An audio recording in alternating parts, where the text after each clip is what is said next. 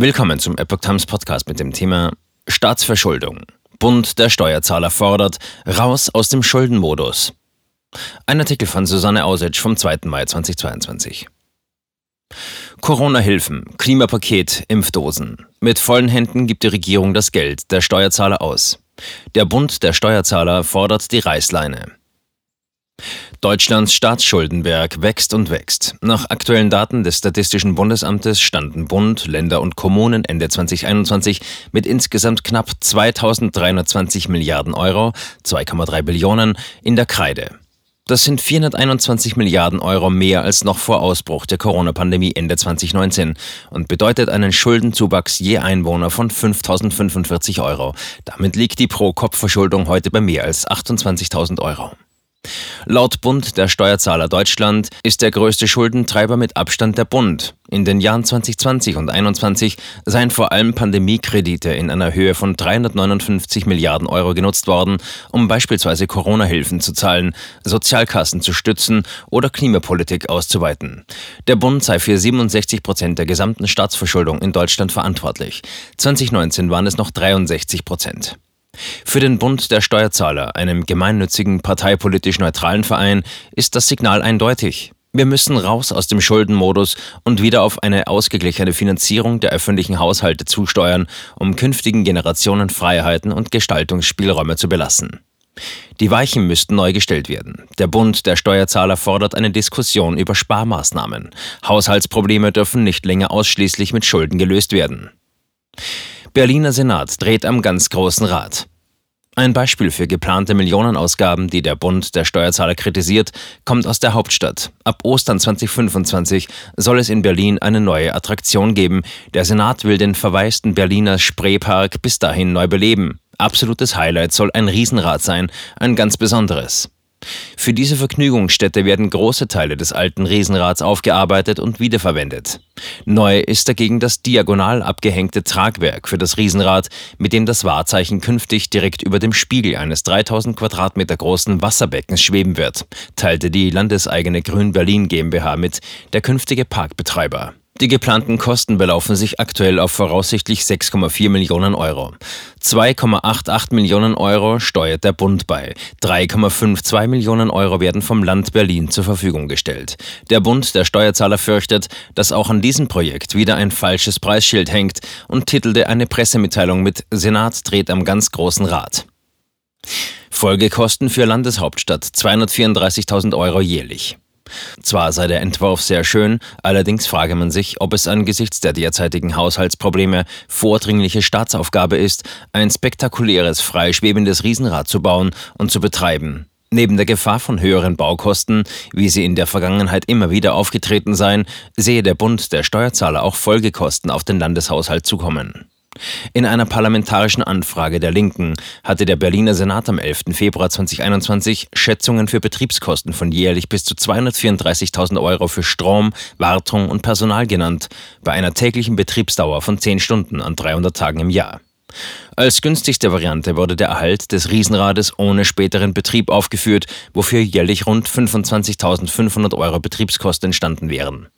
Der Berliner Senat schielt auf die einmalige Förderung vom Bund und hat dann laufende Kosten für dieses Riesenrad am Haken, sagte der Vorsitzende des Bundes der Steuerzahler Berlin, Alexander Kraus. Mogelpackung Sommerticket.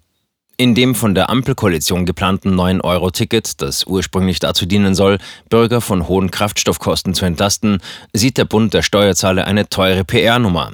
In den Monaten Juni, Juli und August soll man für 9 Euro im Monat im Nahverkehr reisen können. Wer bereits ein Ticket gekauft hat, soll die Differenz erstattet oder gutgeschrieben bekommen. Laut Schätzungen schlagen diese mit rund 2,5 Milliarden Euro zu Buche. Der Bund der Steuerzahler bezeichnet das Vorhaben als keine gute Idee. Es verfehle sein Ziel Ziel, sei nicht nachhaltig und belaste sogar die Steuerzahler. Das Ticket schießt weit über das eigentliche Ziel hinaus, erklärt der Bund der Steuerzahler. Ursprünglich ginge es um eine Alternative, damit Pendler von hohen Kraftstoffkosten entlastet werden. Nun jedoch bahne sich ein nahezu gratis Sommerticket für ganz Deutschland an, mit dem in den Sommerferien quer durchs Land gefahren werden kann. Außerdem sei, anders als von der Ampelkoalition dargestellt, nicht davon auszugehen, dass das dreimonatige steuerfinanzierte Experiment zu einem dauerhaften Umstieg auf den öffentlichen Verkehr führe. Da das Verkehrsangebot nicht ausgeweitet wird, sei schon jetzt mit verstopften U-Bahnen und überfüllten Regionalbahnen zu rechnen. Wo heute schon kein Bus fährt, wird auch während des Experiments keiner halten, so der Bund der Steuerzahler. Keine Entlastung für Berufspendler.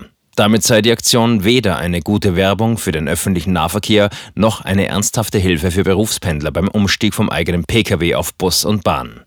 Nicht zuletzt wird der Steuerzahler für das Sommerticket mit mehreren Milliarden Euro ordentlich zur Kasse gebeten. Finanziert wird die öffentlichkeitswirksame Aktion über einen Haushalt, der bereits unter Rekordschulden ächzt, heißt es weiter. Gerade vor dem Hintergrund der Corona-Pandemie, einer schwer kalkulierbaren Energiekrise, hochverschuldeter öffentlicher Haushalte und neuer geopolitischer Herausforderungen könnten die Milliarden Steuergelder weit sinnvoller eingesetzt werden. Bevor das Steuerpaket und damit das 9-Euro-Ticket, das bereits im Koalition Koalitionsausschuss beschlossen wurde, ab Juni umgesetzt werden kann, muss noch der Bundestag zustimmen. Die Abgeordneten des Deutschen Bundestages haben es Ende Mai in der Hand. Sie können das gut gemeinte, aber sicher nicht gut gemachte nahezu gratis Sommerticket noch stoppen, so der Bund der Steuerzahler. 50. Schwarzbuch in Arbeit. Im Herbst wird zum 50. Mal das Schwarzbuch Die öffentliche Verschwendung vom Bund der Steuerzahler herausgegeben.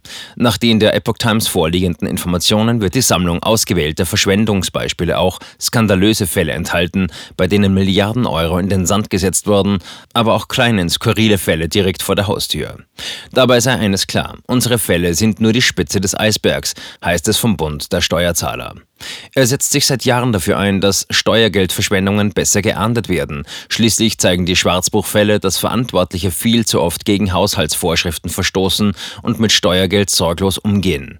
Bislang wird Steuergeldverschwendung nur zum Teil verfolgt, weil große Bereiche vom Strafrecht nicht erfasst sind, so der Bund der Steuerzahler.